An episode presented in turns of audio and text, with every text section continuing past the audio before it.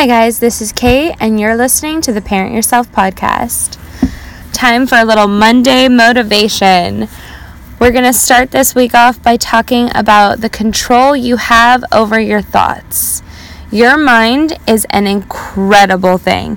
It can focus with laser sharp clarity on whatever you decide.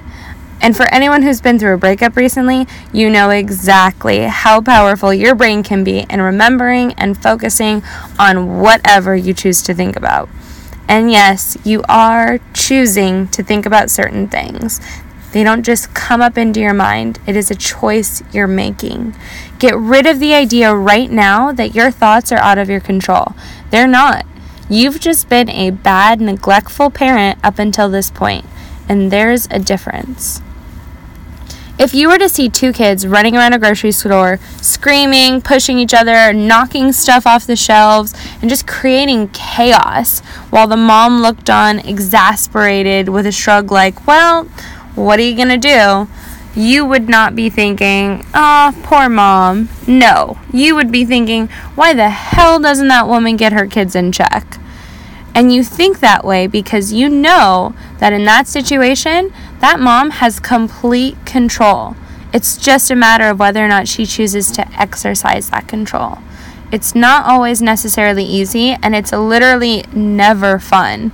But if she wants her kids to grow up to be decent human beings, then it's pretty important that she be in control of them at all times.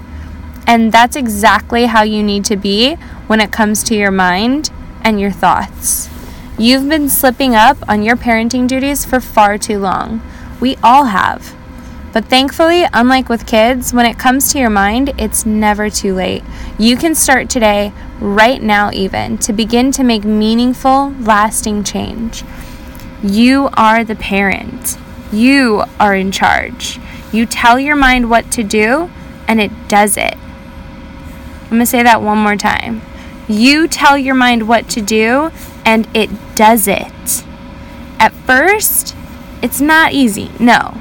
You've been letting your mind run amok for years now, probably. It's used to having free control of the place. If it doesn't get what it wants, it just throws a temper tantrum and you probably give in. It knows your weaknesses, just like the savviest two year old. So when you start putting in real parenting effort, you're gonna be faced with some resistance. It's gonna be hard. Keep going anyway. Think about where your mind goes after a breakup. It starts to wallow in self pity. It thinks about all the good times you had together and makes you miss the other person, even if they were bad for you. It can feel like your own mind is a traitor or that it's trying to sabotage you, but it's not. It's just used to getting what it wants. But you, as a parent, not only have the obligation, but the complete authority to say, enough is enough. The first day, you may have to do that literally every five seconds. Your brain is going to try to break you down. Anyone who has ever dealt with a five year old knows exactly what I'm talking about. They have laser pointed focus on what they want. They will ask you a million times, they will cry, scream, kick you, bite you. They will do everything in an effort to get what they want. And your brain, if you haven't been parenting it, is exactly the same. At first, it's going to take a lot of effort. You're going to have to repeat no a million times. And then, just when you think you've done it and you're good, you're going to have to repeat it a million times more. Oh, but I want to think about my ex. No, Oh, but I want to imagine how good it'll taste to eat that delicious piece of chocolate cake. No. Oh, but I want to convince you that sitting in front of the TV for the next five hours is the best thing you can do. No. Tell your mind to go to its room. You don't want to hear another word out of it until it's willing to behave.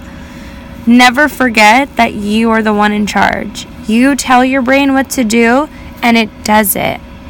If you tell your brain to be happy, it's gonna comply. The first time, it may only last for about five seconds, but keep going because that five seconds, even though it feels short, is still progress. And eventually, that'll turn into 30 seconds, and then a minute, and then five minutes, and then an hour. And before you know it, you're gonna be in control of your mind for hours at a time. Eventually, it's to become the well behaved child you've always wanted. So start today. Get in control of your thoughts because your thoughts become your decisions and your decisions become your life. Some Monday motivation for you guys. Until tomorrow.